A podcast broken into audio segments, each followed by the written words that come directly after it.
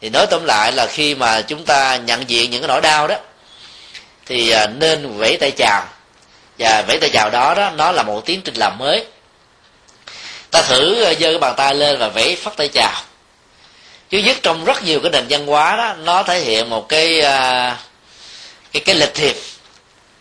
Và chứng tỏ giữa chúng ta với nhau đó, nó không có một cái hiềm khích, không có cái hận thù, không có vũ khí, không có chiến tranh mà chỉ có tình thân tình thương.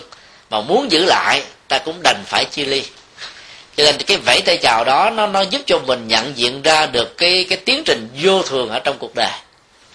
Và hầu như là không ai phải vẫy tay chào không không phải vẫy tay chào với người thân với người thương. Có nhiều người mẹ tám chục tuổi phải vẫy tay chào với đứa con hai à, sáu chục tuổi hay là vẫy tay chào với đứa cháu hai chục tuổi mà mình không ngờ được thì hầu như là trong 10 gia đình là là có hết tám chín gia đình nó rơi vào cái tình huống này rồi lẽ ra đó là người trẻ phải khóc người già. Bởi vì cái tiến trình vô thường nó nó thường thuận như thế. Mà có nhiều tình huống là người già phải khóc trẻ. Cha mẹ ông bà phải khóc con cháu. Mà, mà trong cái khóc như thế là cái khổ đau nó nhiều hơn.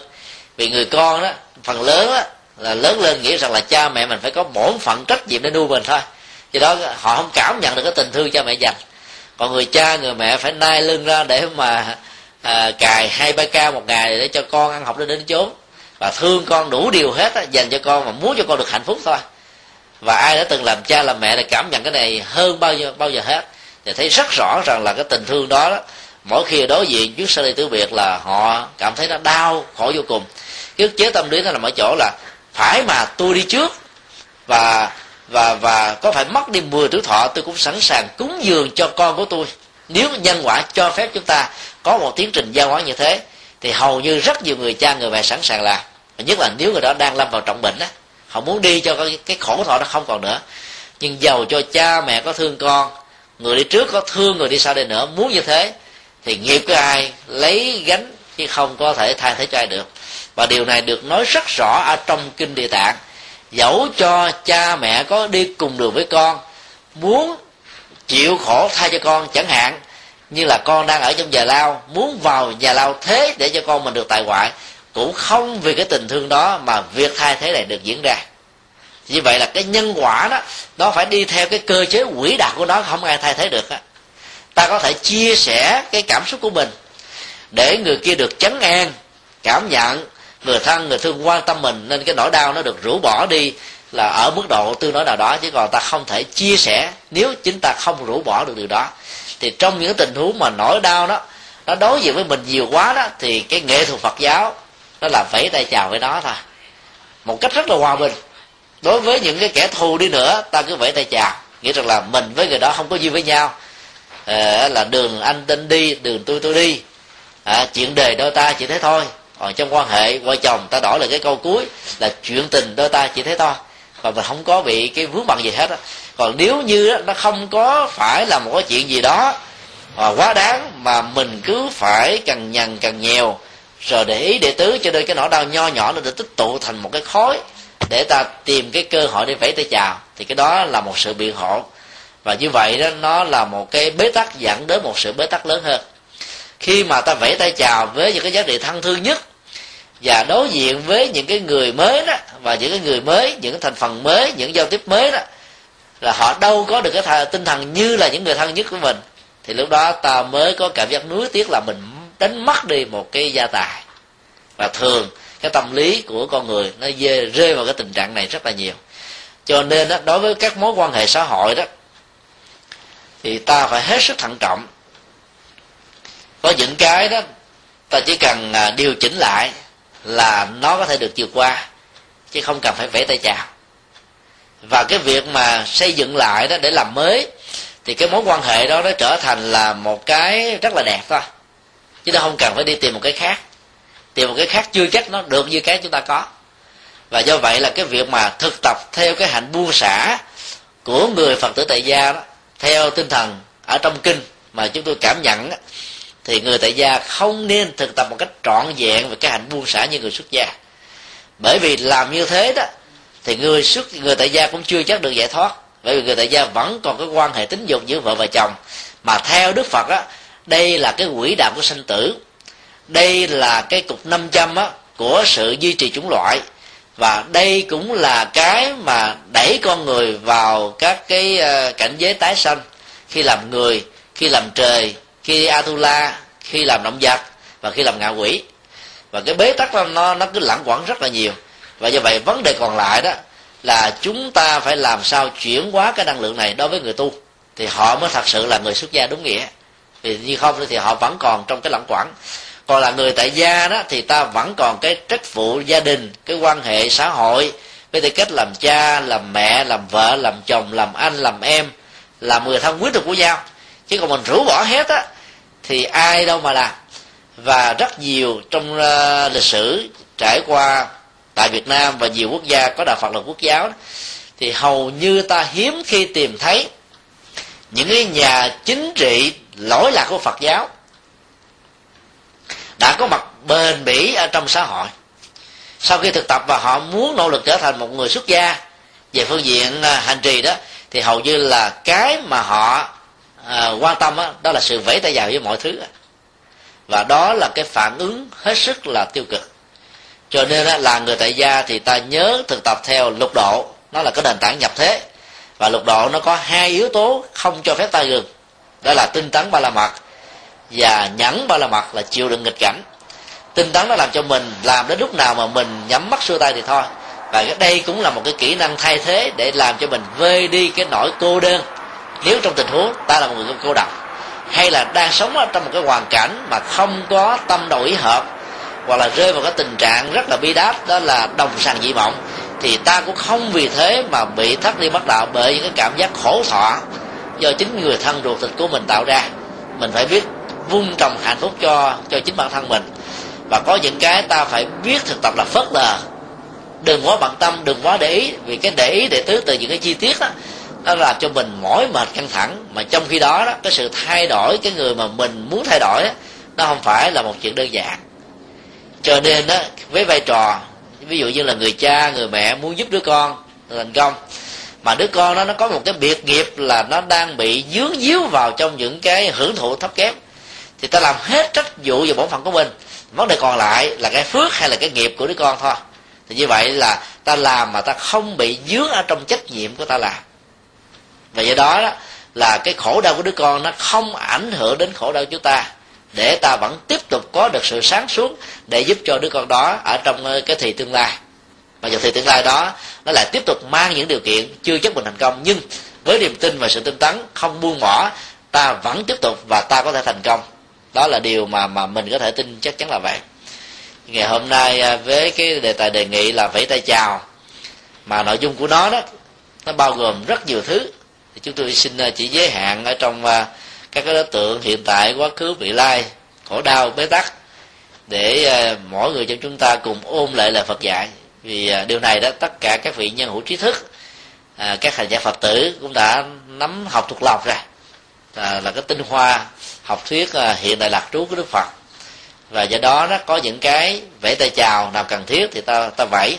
Như Đức Phật đã nói những việc đã làm những việc đáng làm đã làm à, đã đặt được cái nặng xuống. Còn á nhờ những việc mà ừ, cần phải làm trong tương lai thì cũng phải tiếp tục mà làm trong tương lai thôi. Thì cái việc mà chúng ta thực tập vẫy tay chào thì phải xác định rõ mình là người tại gia hay là người xuất gia. Cái đối tượng vẫy tay chào của người xuất gia nó gần như là trọn vẹn những gì thuộc về đời.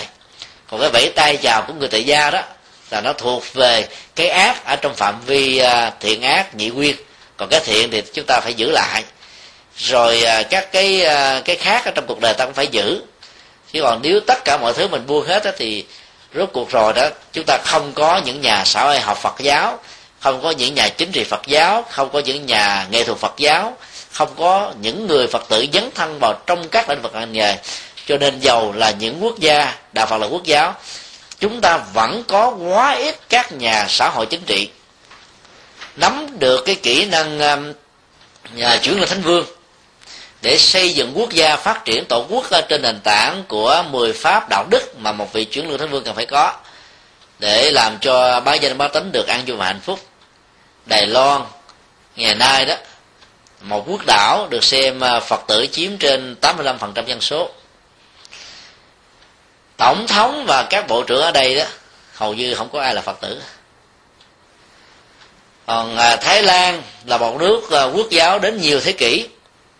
Mà bây giờ đó cái người cầm cái nến mực và vua thì cái ông mà mà mà thủ tướng chúng ta biết là ông là khác đạo phật rồi. Và nhiều à, quan chức mới ở trong các cái bộ phận quyết định cái à, luật pháp hiện hành của của thái đó là là những người đi theo hồi giáo.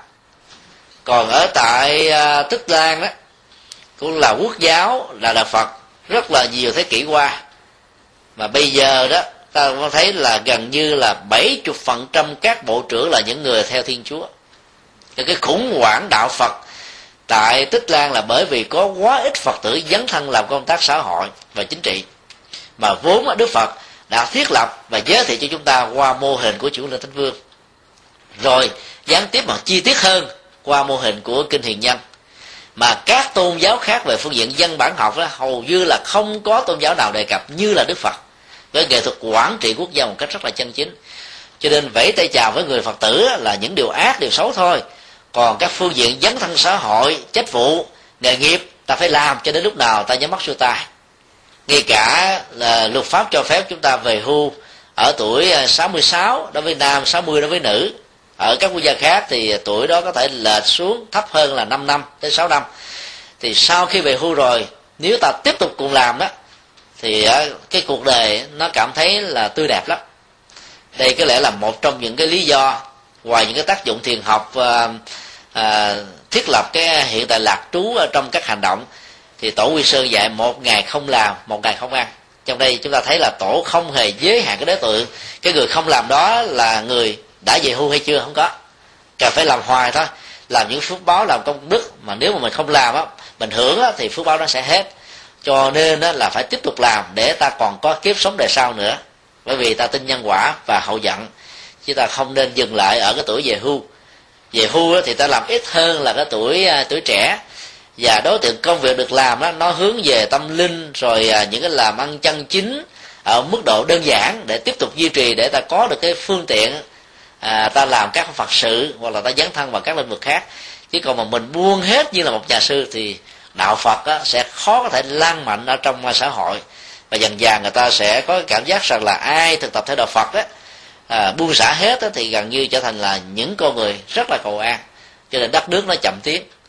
Cho nên là vẫy tay chào với người tại gia là ở một số đối tượng xấu thôi. Còn những cái tốt là ta phải tiếp tục cho đến lúc nào thành công thì thôi. À, xin à, kết thúc cái phần à, chia sẻ đề tài này tại đây. Và bây giờ là cái phần à, à, vấn đáp xin à, các vị à, thiền hữu tri thức đặt những câu hỏi. Yeah. thưa thầy. À, nhân chiến à, thầy à, vẫy tay chào. Thì à, chúng con có cái à, cái ý.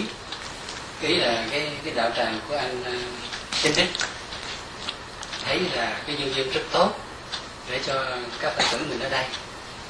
Nếu mà cái chuyến giảng pháp này mà vẫy tay chào đó, thì quá hưởng để thấy là nên mặc mặc dù thầy vẫy tay chào đi về Việt Nam. Nhưng con đề nghị uh, gia đình chế đức nếu mà đủ phương tiện đủ nhân viên xin tiếp tục duy trì cái đạo tràng này để cho bà con mình ở đây được hưởng lợi.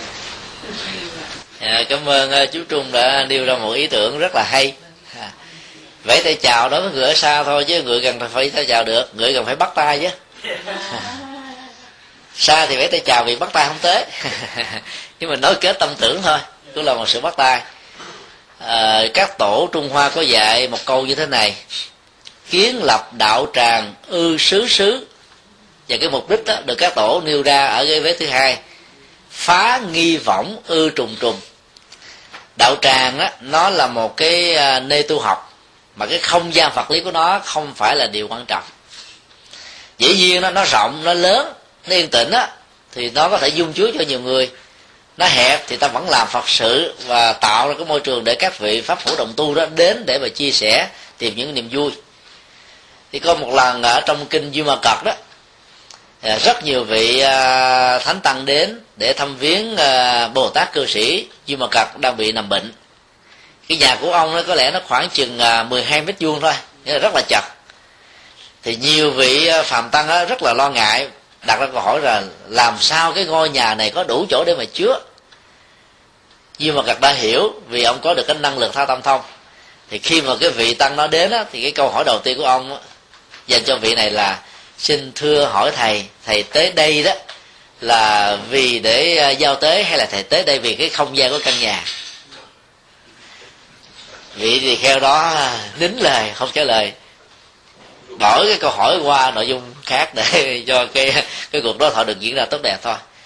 Cho nên ta mới thấy rằng là cái đạo tràng đó, nó là cái nơi mà khi mà tập hợp các vị bạn đồng tu, đồng chí hướng đến đó, nó làm cho mình là có được cái niềm vui nội tại để ta cùng học hỏi, ta cùng thiết lập cái tình thân. Và mục đích đó là phá nghi vọng nghi vọng là cái lưới hoài nghi mà nó thường được xem là kết quả của việc thiếu tuệ giác.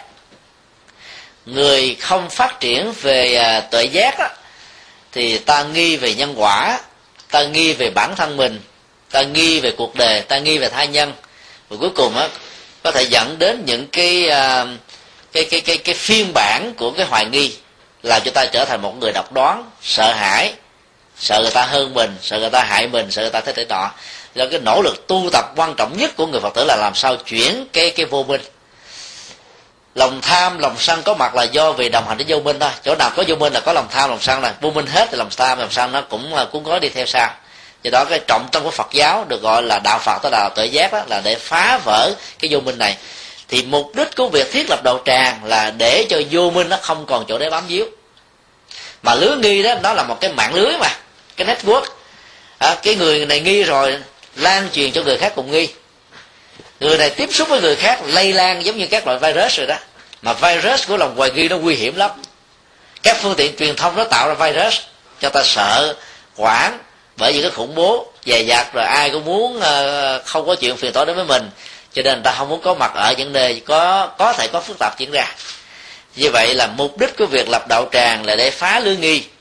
Và do đó đó, theo tinh thần Phật dạy từ một ngôi chùa mà ta có ra hai ngôi chùa là điều đáng khích lệ. Từ hai ngôi, có ra bốn ngôi là không phải là vấn đề. Vấn đề ở chỗ là ta đông đo cái số lượng quần chúng và cái tính điều kiện phát triển của số lượng phật tử tăng tòng ngay cái thời điểm mà ngôi chùa nó được cắt, ngay cái thời điểm mà đạo tràng nó được dựng lập, cho đến lúc mà ta hướng về với một cái chiều kích trong tương lai, dự kiến nhất định nào đó nếu con số đó nó nằm trong cái phạm vi của sự uh, cung và cầu thì cái việc mà thiết lập những đạo tràng như thế nó rất là cần. Hơn nữa ta vẫn biết rất rõ là à, mỗi người đã có căn tính khác nhau. Cho nên đó ngôi chùa a đó thực tập truyền bá cái pháp môn chẳng hạn như là thiền. Thì như vậy là ai đi theo thiền người ta mới đến ngôi chùa a này. Ngôi chùa b thực tập và truyền bá pháp môn tịnh độ hành giả tịnh độ sẽ đến. Ngôi chùa c nói về bậc tông thì hành giả bậc tông sẽ đến. Cũng trong thiền trong mặt, trong tịnh cách thức thực tập sự thể hiện nó nó cũng rất là đa dạng và khác nhau. Do đó sau một thời gian có nhiều người ta chán ta buồn à, là có những cái dao động nào đó người ta không đi các ngôi chùa này nữa hoặc là ta ngừng việc mà có mặt ở một ngôi chùa nào đó thì nếu ta không có những đạo tràng mới những ngôi chùa mới thì những người đó sẽ bị thói thấp niềm tin. Mặc dầu họ có thể tự tu nhưng cái cái sự mà à, kết thúc việc mà truyền à, à, tiếp nối con đường tâm linh ở những cái à, cộng hưởng tâm linh là những cái đạo tràng tu học đó sẽ làm cho họ không còn cái thao thức như là ban đầu. Do vậy mà việc thành lập các đạo tràng theo lời khuyên của các tổ đó là rất là cần thiết. Nó không phải ở một nơi mà ở xứ xứ tức là nhiều nơi. Chỗ nào có điều kiện ta nên làm điều đó. Cái phong cách của phật giáo nhật bản về phương diện mà thiết lập đạo tràng rất là hay à, trước đây đó là đạo tràng giới hạn trong một ngôi chùa. Và cái không gian như thế mức độ cộng hưởng tâm linh rất là cao cho nên thành giả vào đó đạt được cũng rất là nhiều.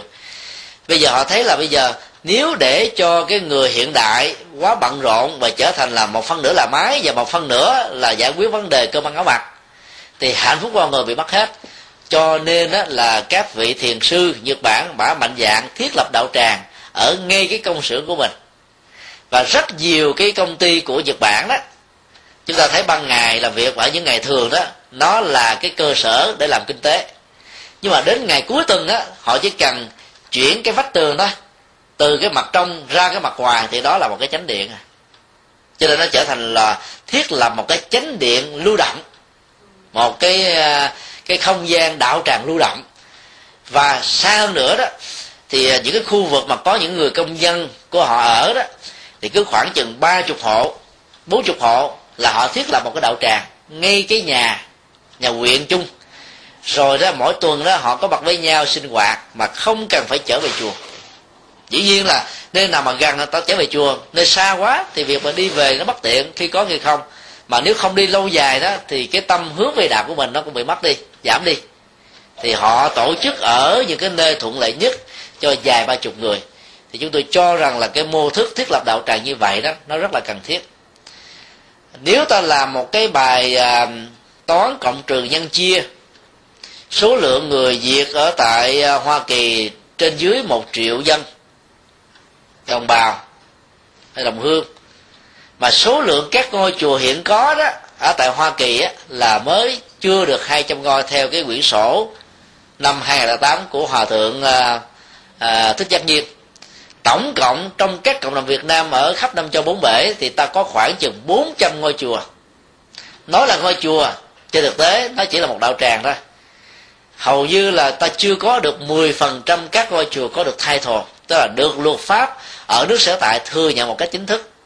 Và ta phải hoạt động trong một sự hết sức là tương đối và hạn chế một cách tối đa cái tình trạng mà người làng sớm á, có thể kiện tụng.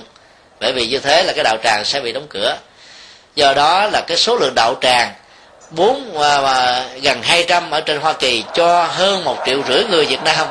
Nó chẳng là bao. Mà một triệu rưỡi đó nó có thể nói là 80 phần trăm là theo đạo Phật rồi. Và có nhiều nơi xa quá người ta không có chỗ đến được thì cuối cùng rồi đó, là những người phật tử đó cũng bỏ đạo luôn. Hoặc là trở thành những người phật tử hết sức là thầm lặng và con em của họ đánh mất cái cơ hội vĩnh viễn trở thành phật tử trong tương lai và như vậy ba chục năm sau cái phật giáo việt nam tại hoa kỳ này là gì? Câu trả lời đó nó phải lệ thuộc vào các yếu tố. Thứ nhất nếu nghi thức tụng niệm hành trì và chương trình sinh hoạt mà cứ tiếp tục bằng tiếng việt thì chắc chắn rằng là ta chỉ nuôi dưỡng và phụng sự cho những người Việt Nam à, là định cư bằng con đường vượt biên hay là HO hay là ODB hay là hôn nhân. Còn những người sanh ra ở đây theo thế hệ mà một một rưỡi và thế hệ hai trở đi đó, có lẽ là không còn thích ứng nữa điều thứ hai, các nội dung sinh hoạt của chúng ta nếu không thay đổi cho nó thích hợp với những gì mà đức phật đã dạy đó, mà ta chỉ quá đặt nặng về tính pháp môn. Ví dụ như là thiền thì còn bài bát nhã tâm kinh, còn tịnh độ thì còn kinh a di đà ngắn hơn nữa là danh hiệu đức phật. Phật tông á, là một vài bài kinh thần chú. Và ngắn hơn nữa lại là cái câu án mây bát di học thì dần già rồi đó, người phật tử của chúng ta chỉ biết chừng đó những cái kỹ năng. Và trên 300 ngàn pháp hội với số lượng 300 ngàn bài kinh ngắn dài vừa của Đức Phật, hầu như là người tại gia không hề biết đến. Kết quả là họ sẽ rất là chán ngán, bởi vì có nhiều cái đó, ứng dụng vào trong đời sống đó, nó chỉ giải quyết cho người già bệnh chết. Còn những cái mà nó liên hệ đến các chức tước ngành nghề trong xã hội để làm cho con người tại gia vừa giàu mà vừa chuyển hóa được cái tâm á, hầu như là các cái nghi thức chúng ta không có đề cập đến. Do đó đó là cái nội dung sinh hoạt phải cung ứng như thế này thì cái cái nhu cầu của đạo tràng mới bắt đầu có mặt. Thì trở lại vấn đề của của của của à, câu hỏi đặt ra đó đó là gia chủ thôi. Bây giờ ngày hôm nay mặc dầu à, không có thông báo nhưng mà các vị thân hữu cũng đã đến thì đó cho chúng ta thấy là cái nhu cầu của việc mà thiết lập một đạo tràng rất là cao. Và hơn nữa bây giờ cũng đã về hưu rồi cái thời gian nó nó rảnh rỗi nhiều. Thì mình à, tạo ra một cái nghệ thuật thay thế bằng cách là mình chăm sóc cái đạo tràng. Mỗi tuần à, mình là tổ chức sinh hoạt tu học à, hoặc là nửa tháng một lần. Thì tại hoa kỳ này đó thì à, chúng tôi được biết là có rất nhiều vị à, pháp sư giảng rất là thích hợp với cái à, bối cảnh hiện tại của mỹ thì à, cứ à, mỗi một tháng hai lần. À, nếu được là bốn lần hoặc là hai lần hoặc là nếu được thì à, một lần cũng được. À, chương trình sinh hoạt đó thì là vẫn đều là mỗi kỳ chủ nhật một lần nhưng mà cái phần thuyết giảng đó thì ta có thể từ nửa tháng cho đến một lần một lần để giúp cho ngoài cái việc mà tụng niệm sinh hoạt chia sẻ thì ta còn có cái cơ hội để mà giao lưu tiếp xúc với một vị một vị xuất gia chân chính khác thì nó có thể làm cho cái nội dung sinh hoạt của đạo tràng nó trở nên phong phú. Vừa rồi thì à, chúng tôi có mặt ở tại à, chính tỉnh của miền bắc.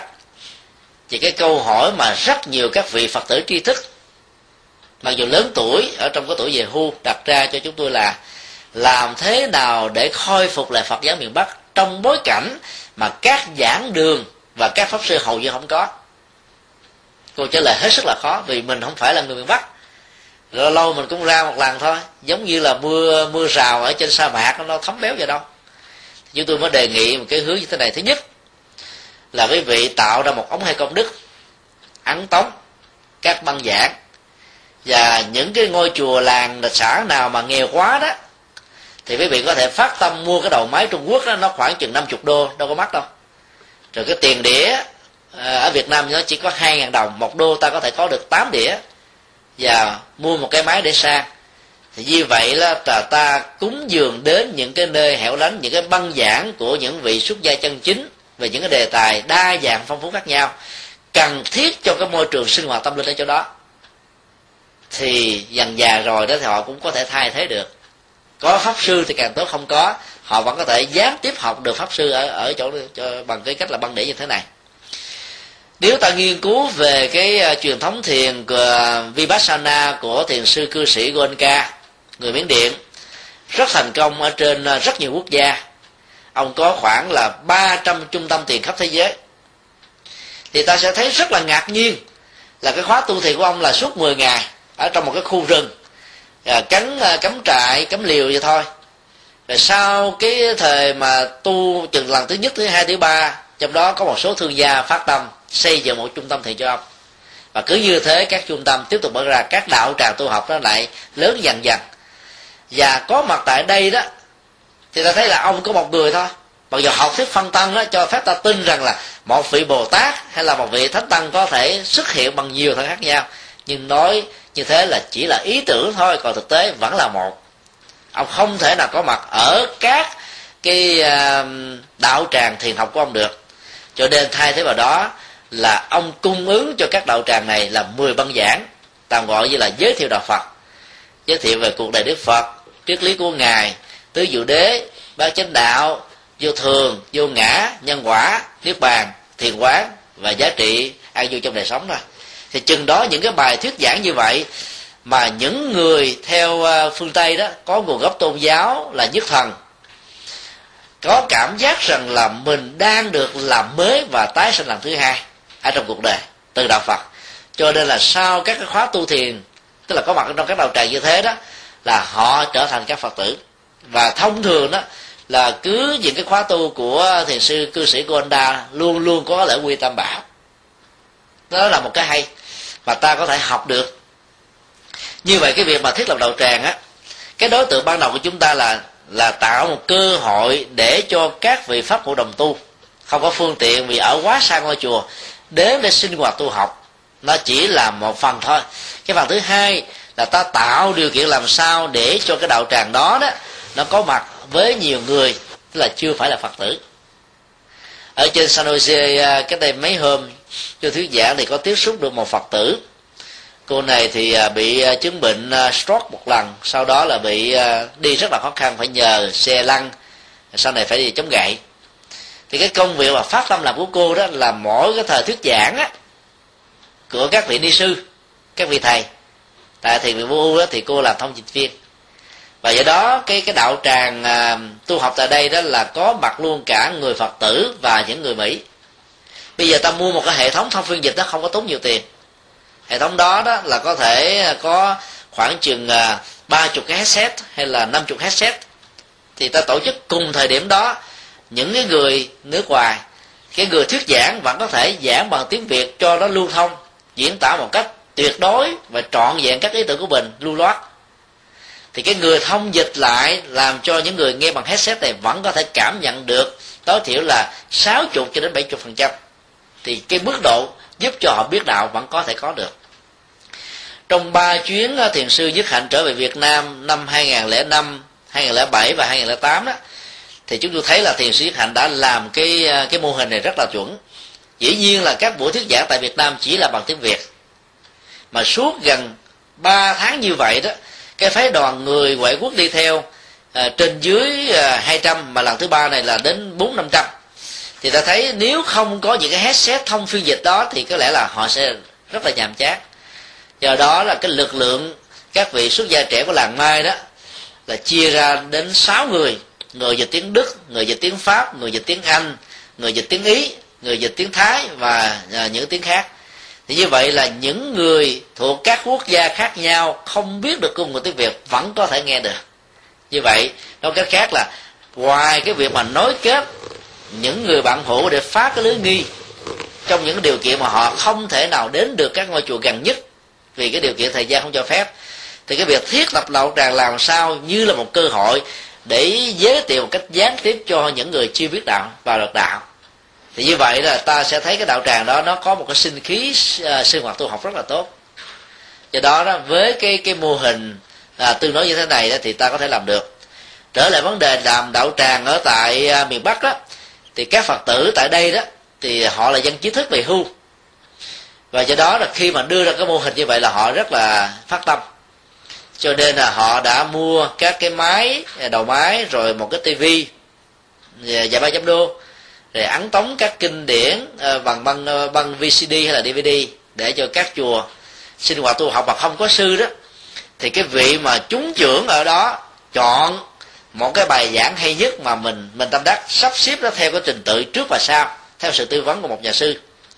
Rồi cho tất cả các hành giả cùng xem thì sau đó đó chúng tôi mới đề nghị là sau cái buổi mà xem cái băng đó thì những vị pháp hữu này bắt đầu đó, đặt ra cái kinh nghiệm để chia sẻ cái đề tài từ bản thân của mình mà không nên lấy cái việc hơn thua giữa những người bạn đạo làm chính. Không xem cái vấn đề mà chứng tỏ mình hay hơn người khác là quan trọng mà đem những cái kinh nghiệm mà mình có trong cuộc đời đó để cho những người thiếu kinh nghiệm hơn mình đó, học được một điều hay và thấy được Phật pháp là nhiệm màu trong cái cách thế riêng của từng con người. Hay nói cái khác là cái con đường ta đến với đạo Phật là giúp cho mình giải quyết các các vấn nạn. Thì đó là cái cái câu và đề nghị mà chúng tôi đã đã đã đã chia sẻ cho các phật tử ở miền bắc. Thì ngoài ra thì chúng tôi cũng đề nghị là à, các phật tử thân thành đó phải làm một cái đoàn tâm lý. Bây giờ á, các nhà sư ở miền bắc đó mỗi một thầy chủ trì tới lúc là năm cho đến hai chục ngôi chùa là chuyện rất là thường vì cái số lượng các tu sĩ quá ít so với cái nhu cầu quần chúng thực tế. Thí dụ như cái tỉnh thái bình, chúng tôi thuyết giảng, chỉ có 28 nhà sư và khoảng chừng ba chục sa di. Thì làm sao mà có thể làm đạo cho một cái tỉnh mà nó có đến cả vài chục ngàn phật tử? Và bây giờ đó, các nhà sư ở tại đây đó, hầu như không nhà sư nào là không phải làm ruộng trồng lúa để mà sống. Vì quần chúng ở đây quá nghèo cho nên cái thời gian đầu tư cho những cái sinh hoạt như là thuyết giảng của một đạo tràng hướng dẫn tâm linh cho một pháp môn đó nó bị giới hạn một mức tối đa. Rồi bây giờ một nhà sư dù có tha thiết có tấm lòng đi nữa thì không thể nào phân thân cùng một lúc có mặt ở nhiều đạo tràng khác nhau. Cho nên kết quả là ta phải tự cứu giúp cho mình.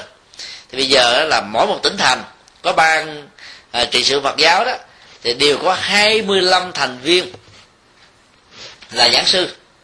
Thì ta đến ta ta thỉnh cầu bữa nay Phật tử A ngày mai Phật tử B lâu lâu đó hai ba chục người hoặc là năm bảy trăm người tới để mà thỉnh cầu nhà sư.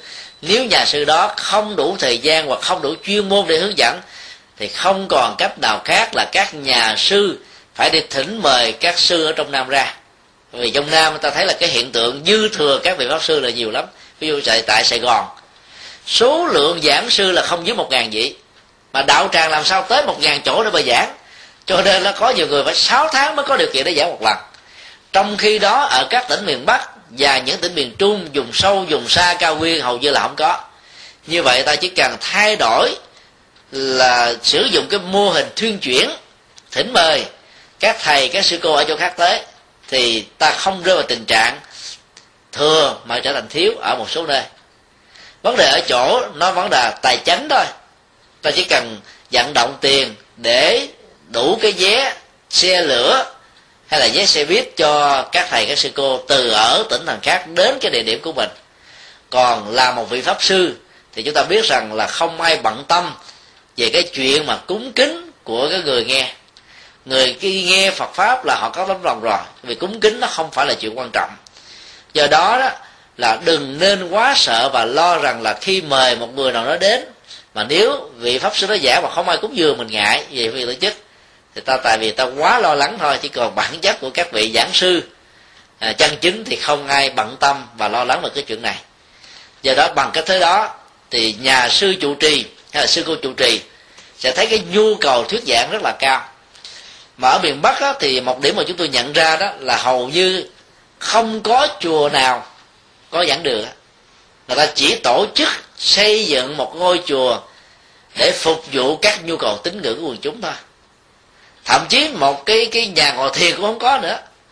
Mà cái chánh điện á, vì cái việc thờ đó là chín chín chín lớp, bảy lớp. Quá nhiều phật cho đó cái không gian của chánh điện bị chiếm khá nhiều. Và cái mô thức trình bày ở đây đó, nó rất là tối tâm. Nó tạo sự linh hiển, màu nhiệm, cho nên yếu tố tôn giáo ngày càng tăng trưởng và phát triển hơn là cái cách thức trình bày trang trí ở các ngôi chùa Việt Nam. Chỉ có một vị Phật hay là hai ba vị Phật ở trong chùa thôi. Cái không gian rất quan đảng sáng suốt. Cho nên là cái yếu tố tín ngưỡng nó bị giảm đi. Do đó, đó là ta cần phải thiết lập các cái giảng đường với hình thức là các cái đạo tràng. Để thì cái việc chia sẻ pháp thoại được được diễn ra. Thì trở lại vấn đề tại đây đó thì chúng ta thấy là các ngôi nhà tại gia đó nó rất là lớn. Ví dụ như chỗ này, ngồi có thể là bảy, tám chục người. Người ta chỉ cần có một cái lo của cái thùng karaoke thôi. Là cả cái nhà này nghe về ngoài sân cũng nghe được. Cho nên cái phương tiện ta không thiếu.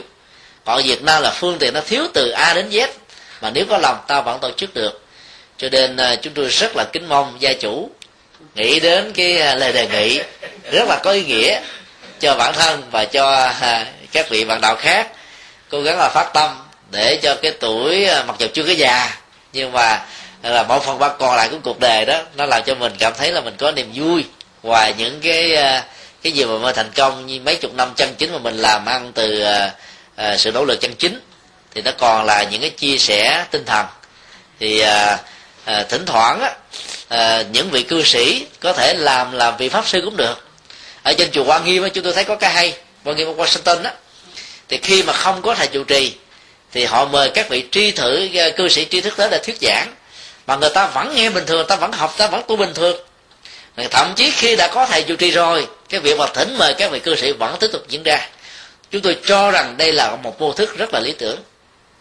Ở bên chùa Hải Đức ở Florida Jacksonville thì uh, uh, cư sĩ uh, bác sĩ hội trưởng của chùa cũng là cái người thuyết giảng Phật pháp. Mà hàng tuần ông đều thuyết giảng bằng tiếng Anh ông thuyết giảng ông quay phim rồi ông ờ, ra đĩa. Rồi cái giới trẻ đi theo tu học rất là nhiều chứ đâu cần có nhà sư đâu. Mỗi khi có sư đến có sư cô đến thì ông mời thuyết giảng không có thì ông thuyết giảng. Do đó ta ở đây đó ở Santa ở uh, San Diego thì ta có ờ, tăng thân uh, làng mai ta có tăng thân của uh, tiền sư thanh từ ta có những vị cư sĩ tri thức ta có nhiều nhiều vị pháp sư và nhiều nơi khác nó sẵn sàng đến. Do đó cái việc thiết lập một đạo tràng theo chúng tôi ở đây nó rất là thuận lợi. Vừa duyên vừa điều kiện vừa môi trường vừa thời gian về nhân sự không có gì thiếu hết á. Mà nhất là các gia chủ rất là có tấm lòng. Do đó kính mời à, à, cư sĩ à, chính đức quan hỷ chấp nhận cái lời đề nghị rất là chân thành của người bạn đạo. À, yeah. vừa rồi a di đà phật kính thưa thầy. À, sẵn đây là vừa đầu là thầy có nói đề cập đến cái vấn đề mà gọi là vấn đề đạo tràng. Thì cũng xin uh, trình bày cho thầy uh, rõ và tất cả những cái tiền hữu tri thức hôm nay các phật tử. Khi mà tôi qua tới định cư ở hoa kỳ này đó thì tôi đã nghĩ đến anh em chúng tôi đó mà phải nói rằng là người việt gốc sư. Cho nên nó hướng về đạo pháp và dân tộc rất là rất là sâu đậm. Cho nên mới nghĩ ra rằng bây giờ là mình cái vai trò mình ở à, mình là thầy ngoài mà các thầy bảo rằng chúng tôi là thầy ngoài mà các thầy là thầy công cho nên nó bảo rằng bây giờ à, các anh em nghĩa là lo về cái về đại tạng kinh dù lo về vấn đề hồi dương đạo pháp thì bây giờ đấy cái với cái vai trò và khả năng thì chỉ có làm như đó thôi. Cho nên vì vậy mà anh em chúng tôi nghĩ ra để lập ra một cái tổng hội cư sĩ phật giáo việt nam tại hoa kỳ. Thì đã lập ra từ 14 năm nay rồi. Quý vị ở đây cũng đã biết ở trên Santana mà tôi phải từ dưới này á, là làm việc ở trên đó nào là ban điều hành nào là ngày giảng sư đại hương sen rồi, nghĩa là hội luận rồi, nghĩa là rồi lên tivi rồi nghĩa là đủ thứ chuyện trên đó mà rất là xa. Cho nên anh lê trên đó, anh cứ một lần anh nói là ráng đức hạnh, ráng đi lên, bởi vì ngày mai à, lên tivi cái là phải lo mà bôn ba mà đi lên đó. Thì cái tổng hội cư sĩ trên đó hoàn toàn là người cư sĩ không. Ví dụ như là anh em chúng ta ở đây là hoàn toàn ở trên đó, có mặt ở trên đó, đều như, giống nhau hết trơn á thì cái một vị mà lo cái việc đạo tràng trên đó là anh Huỳnh Tấn Lê nghĩa là một bậc uh, ờ, trí thức nghĩa là cũng hơi giàu có nghĩa là cho nên mới mua một cái nhà. Cái chừng đó rồi hay là thờ phượng rồi rồi cái là lấy cái lập cái đài đương xem trong đó luôn. À, rồi cái là cũng cúng dường cái là làm từ A tới Z cũng là tu học này kia nọ. Thì mới hôm qua ngày hôm qua đây á thì là tôi lên thầy Nguyên Thần ở dưới đây là lên trên đó là hội luận suốt nghĩa là hai tiếng rưỡi đồng hồ là về cái đề tài là về cái đề tài là niệm Phật ra làm sao và tu học như thế nào? Rồi chiều vô Vu Lan á, là tôi phải lên đài Luân Sen nói về cái vấn đề à, đại lễ Vu Lan để chữ hiếu anh như thế nào đại hết tất cả đều là cư sĩ đó làm hết trơn. Thì thỉnh thoảng á, cũng cũng mời một thầy về vậy về nghĩa là đồ an cư đồ à, rồi cũng, cũng là cúng dường rồi nghĩa là trai tăng rồi cũng là cũng là à, thuyết giảng rồi mà cứ xen kẽ xen kẽ thế này rất là vui. Thì bảy năm về trước thì đã tôi đã có mới mấy chữ này là tôi mời ông nha sĩ Nguyễn Khải Hùng ông ca sĩ võ thanh sơn, rồi là anh anh vũ hữu trường và ông là nha sĩ à, gì nữa đó. Nhiều người lắm. Tụ họp lại tại tại nhà ông nha sĩ hùng để mà lo những cái công việc à, để mà tìm ra một cái đạo tràng. Thì ông nha sĩ hùng nói cái trên cái cái gì là ông chơi tóc á, là cái tám trăm ngàn định lấy ra đồng để mua cái chỗ mà để làm đạo tràng thì nói ngày qua ông báo cáo là nói anh đức hạnh ơi tôi thua hết trơn rồi bây giờ thôi để bó tay do đó là cứ bị cái lưng cũng như này hoài là hội cư sĩ như này rồi đông lắm. À, thì dự trù mà có một cái chỗ là hoàn toàn là cư sĩ chúng ta thờ phượng đàng hoàng.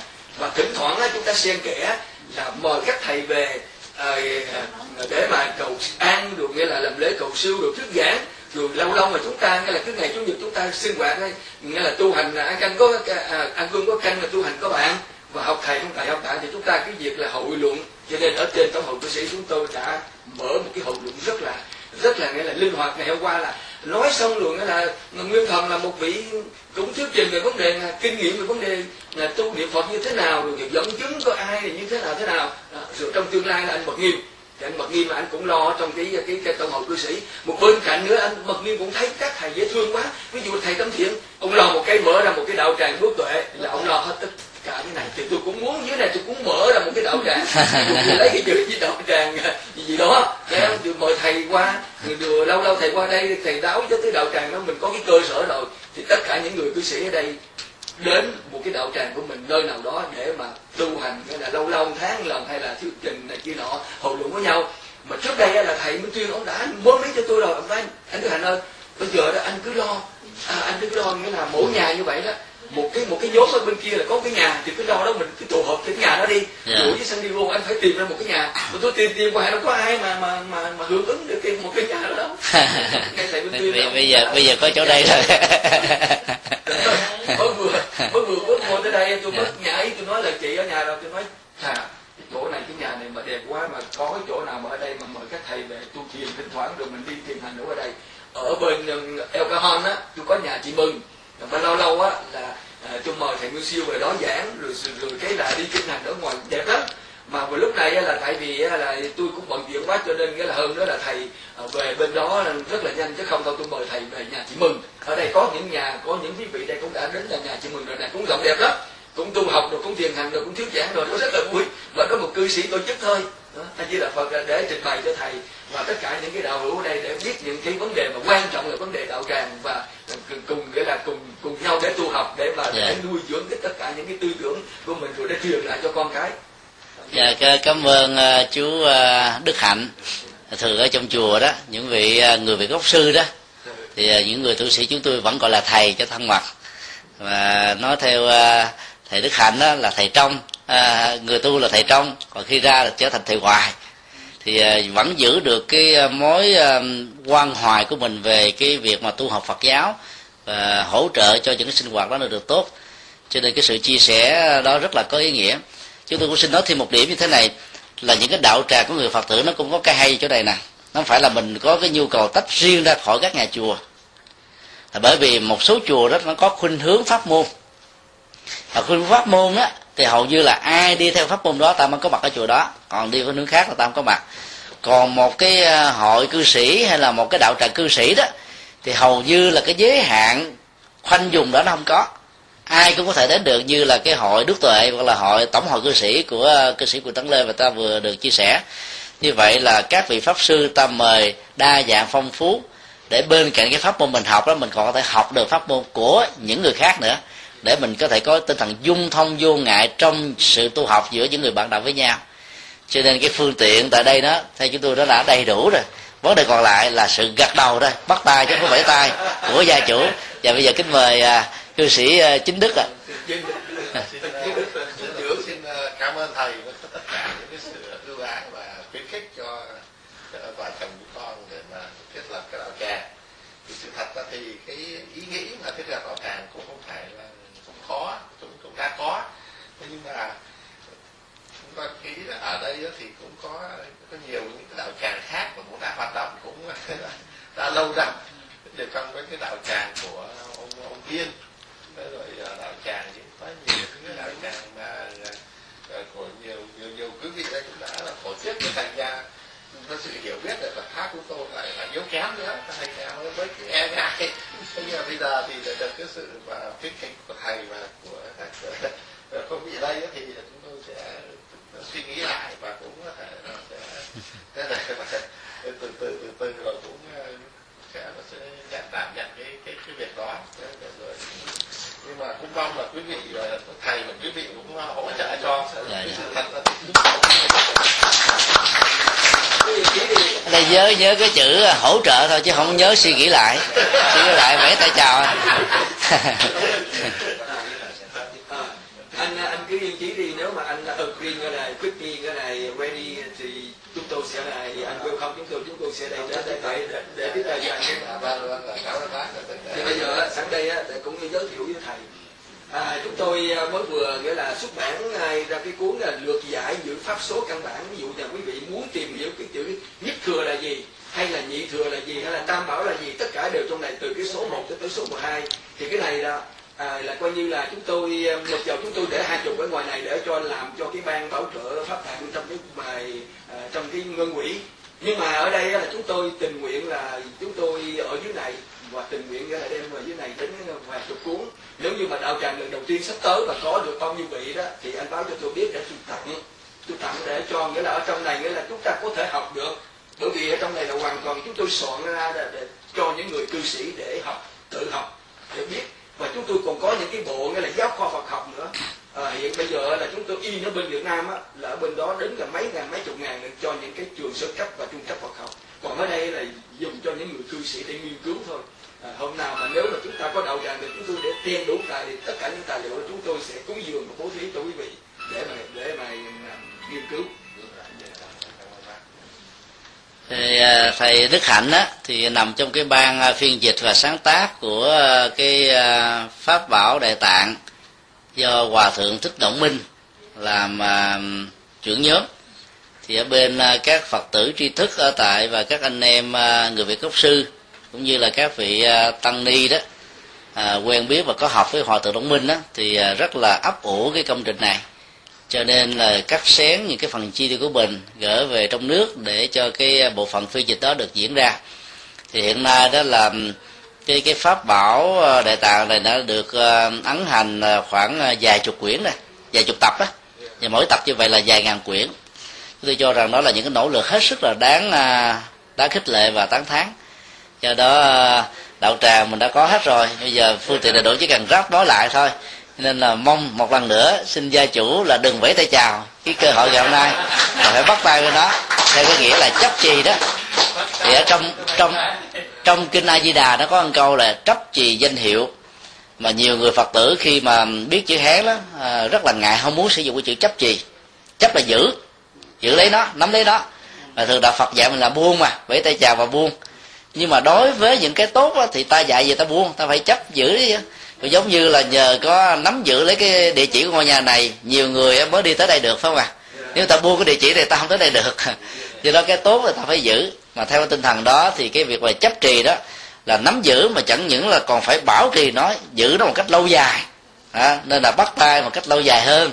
Bằng cách là cố gắng là khi mà cái đạo tràng được uh, khai trương đó thì cố gắng để cho nó bền bỉ và có thể ờ, theo cái đề nghị đó thì ta có thể bắt chước cái mô hình ở trên à, Santa Ana là có thể một tháng một lần ta tổ chức à, một buổi giảng mời một vị pháp sư nào đó tế thì cái đạo rạng đây ta ra vào đó ta sinh hoạt chung. Còn à, bình thường ba tuần ta sinh hoạt tại nhà. Còn cái tuần thứ tư ta, ta sinh hoạt tại đó. Thì trước khi cái buổi giảng thì ta có một cái thời kinh ngắn thôi khoảng chừng 15 phút 20 phút về kinh từ bi hay là kinh tứ diệu đế hay là kinh 12 dân duyên hay là kinh quán vô ngã chẳng hạn. Những bài kinh nào mà nó thiết thực đó cho giới trẻ và giới tri thức thì ta có thể sử dụng cái bài kinh đó làm chung. Rồi sau đó là một cái buổi pháp thoại. Thì chúng tôi tin chắc rằng là nó khi mà nó có những cái chương trình sinh hoạt đa dạng và phong phú đó mà nhiều thành phần có thể tham gia được thì đạo tràng nó sẽ có tuổi thọ. À. Dạ à, xin cho cái tên đạo tràng.